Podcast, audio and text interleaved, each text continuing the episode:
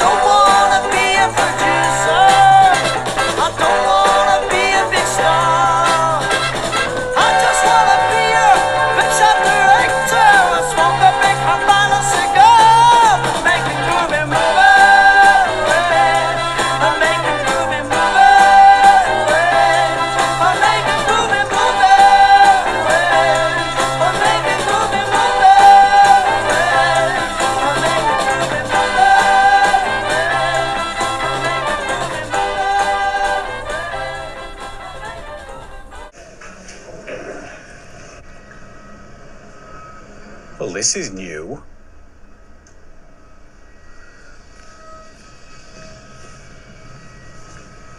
I'm in Hokkaido. I've just landed at Wakkanai Airport and I've never been here before. And I've not flown for two and a half years. And it's different. For starters, to say that Japan is so first world.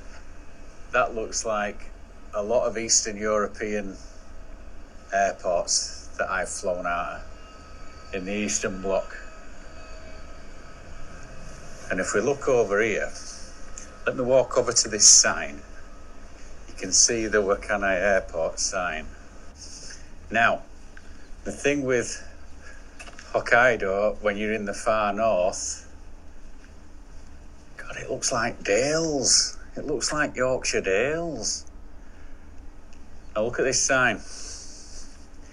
You've got the kanji for Wakkanai Airport, and you've got it in Russian, and then in English. So English is the third language up here.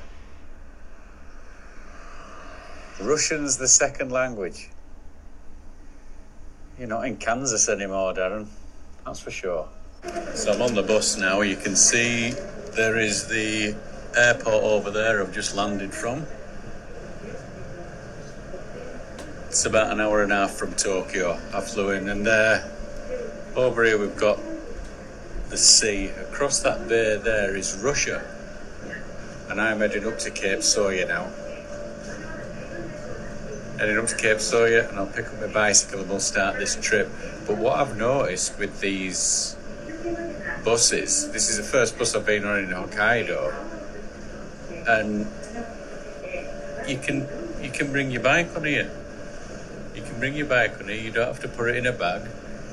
You just roll it up. All the seats have been taken out of the back, and you can just leave your bike there and sit down. They'd never do this in Tokyo or Yokohama or where I live. There's just not enough room. But they do it here, and it's great. They should. Uh, the rest of Japan should take on this idea. But hopefully, I'm not going to need a bus. I'm not going to need a bus because I'm going to be cycling the entire time while I'm down here. But yeah, there's there's so much. I don't know where that's going, but that's just had a race with us and won.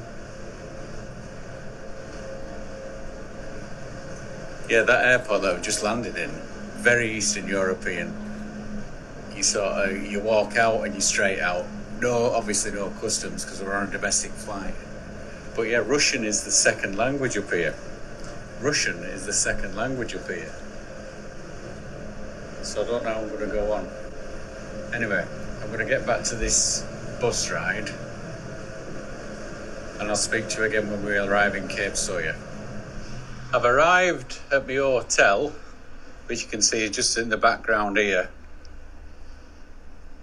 And it's it's a lot cooler, especially even even further up from airport. It's much cooler than what it were around Bit Airport. But I've arrived here, the nice old couple that are in charge of this guest house. And what they've got here is they've got this garage. Uh, where people send the bikes up. So the bikes get delivered here. The bikes get delivered here. And then them that are riding motorbikes can park up, do any do some maintenance around here, park up, and them that are on the push bikes, like me, send it up in a box. There's the box there I sent mine up in, and that's all the stuff that I will be travelling with. Now I've got to put my bag together now and pack it up, ready for tomorrow to get off. Now, you can see this. You can you see this wall here. It appears that I'm not the first person to come up with this idea. So, just having a look, it seems people were doing this as far back as 2012, 2012. I am, I've, I've been looking on this wall and I haven't found anything older than that. But there's there's Hokkaido, and we are right here, right at the top, right at the top. You go further north, you go north. There, it's Russia. Okay, so I will be going to Sapporo, which is down here. So I'll be travelling all the way down this west coast and meeting up with the fam in Sapporo. And you can see there's there's been plenty of them that have done it. Like I say, it's not just me that's come up with this stupid idea. Well, that's the first job done. The bike's together now. I've got my bike all together now. So I've just had a test ride out on it. It's running like a dream.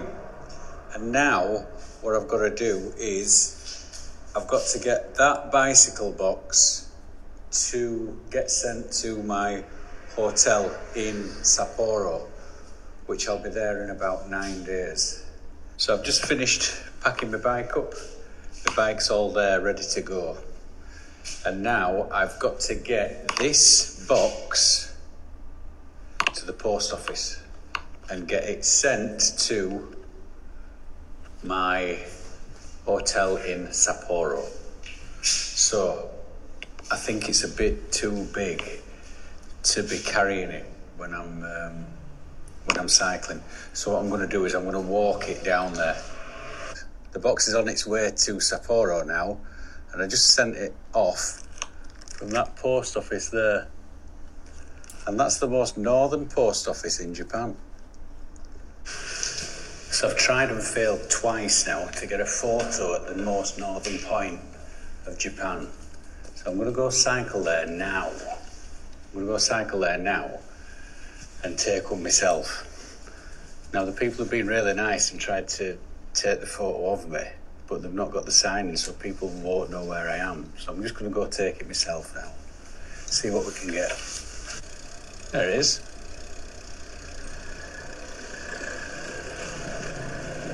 See, it's still pretty busy now. At this time of night. And that there is Japan's most northernmost point. Right, I'm going to try and get a photo after all these crowds get out of where.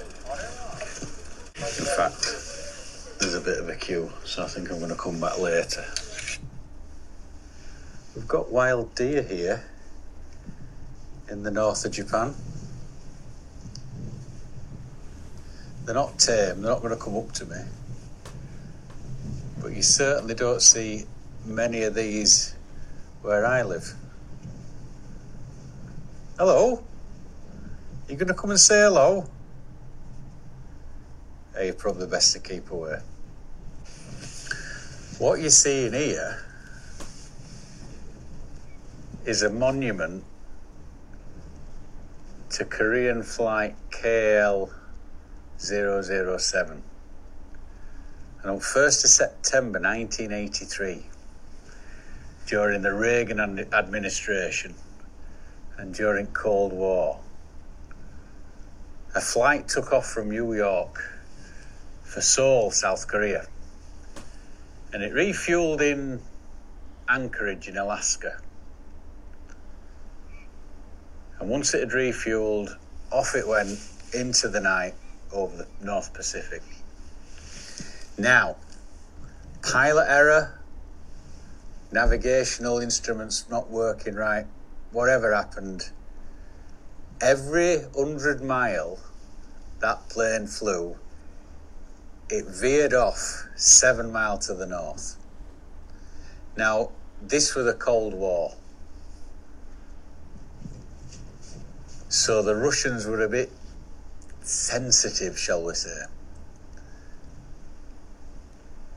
And in, and what everybody had to do when they were flying from America were to bypass the Russian peninsula on the east coast and fly over Japan and then into South Korea. Now, what happened was that didn't happen. They strayed into Russian airspace. They flew over the peninsula, and then an SC 10 interceptor was scrambled. The pilot was said to have pulled up alongside the airline, saw two banks uh, of windows, and the lights were flashing, so he knew it were commercial. The ground said, shoot it down.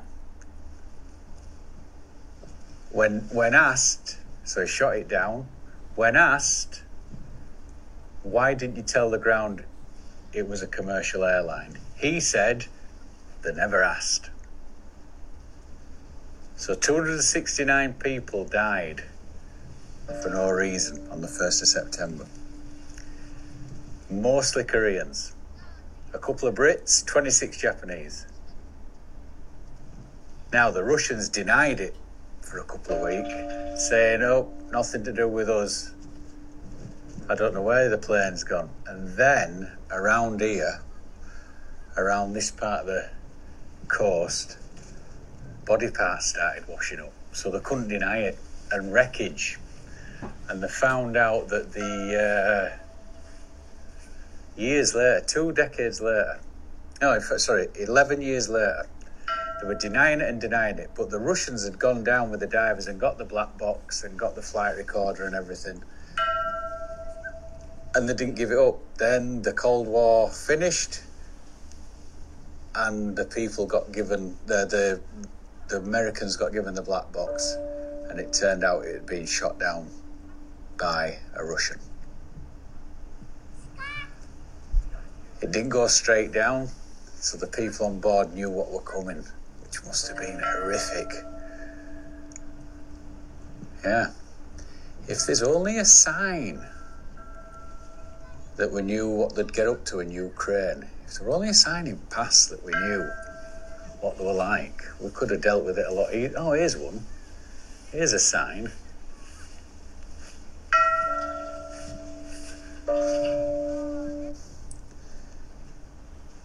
And there they are. Koreans, two Brits, American, a few Thais, an Iranian. Shot down for nothing.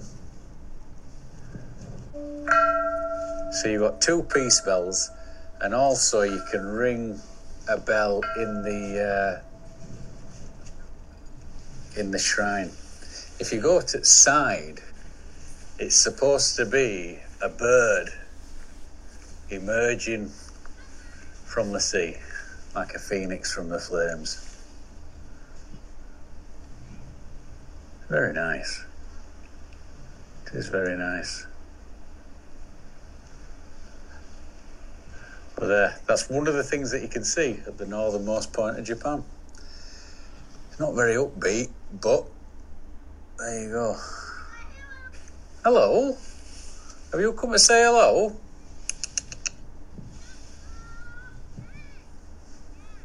In other news, to say it's so peaceful around here, there's a lot of shit that's gone on in, over years.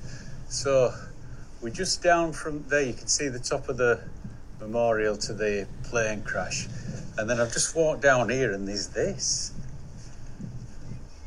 There's another peace memorial here, and this is for the submarine, the Wahoo S two three eight, the most successful American submarine in World War Two. It had knocked out how many? Sunk several ships in a two week raid in 1943. It was lost just out there, 12 miles out there, when, after a prolonged bombing, air raid, and the ships were going at it, they sunk it. So 12 miles straight forward from here, there are 80 American soldiers at the bottom of the sea. God, it's it's uh, it's a bit depressing around here. I, I thought before I came to the top of this hill, I thought, why it's, it's so peaceful and nice. And then you get up here, and there's stories of planes getting shot down, stories of submarines getting sunk out in bay. And you can see there, it's still crowded. That's the northernmost point of Japan. And there's still people there at half past six at night. But that's, it says it's the most northern point of Japan. But over there is Benten Island. You can see it's just bathed in sunshine. And that is the most northern point in Japan. So everybody goes there for the photographs, but that island there is your last bastion of Japanese soil. Everything past is Russia. It's all Russia once you get past there. And that's why the signs are in Russian. Right, I'm going to go get my tea. Now, my dinner should be coming at 6.30. That's the time I booked it for. And it's 6.27. 6.29. So it's come a minute early. Maybe I should complain, but look at this feast that I've been given. This feast from Hokkaido. So we've got the shellfish. We've got the shellfish here. We've got the sushi, the shrimp. the vegetables and the tofu. We've got meat, salad, a pudding, some pickles, and this is glorious. Is this miso soup? And we've got some steaming hot miso soup ready for me there. And in here, if I'm not mistaken, is the rice. Oh, it's glorious. This day's just gotten better. It's just gotten better. So, let me push this window to one side because I am gonna open the window. I'm gonna let this oh, shit. I'm gonna let this fresh air wash in while I sit down and eat my dinner. Look at that. I win. I win. I've just noticed this. The attention to detail is spectacular. They've even cut out the radish in the same shape as, as Hokkaido. Glorious. Glorious. Well done. Finally, I've got place to myself. Feel like been like Piccadilly Circus every time I've come here. It's, it's about eight o'clock at night. Sun's gone down, and you can get a you can get a, a glimpse of what this what this uh, monument's like. It's very nice, lit up at night. I'm going to go up and have a look. So there you've got the most northern point in Japan, right there. And that makes me the most northern person in Japan at the moment. So I'm going to go around back. I'll go around back and take a photo from in there. There you go. Let's have a look down here.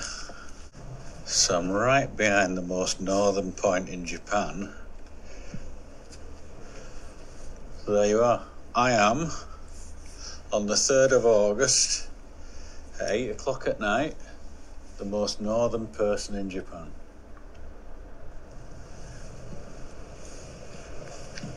Feels a bit weird.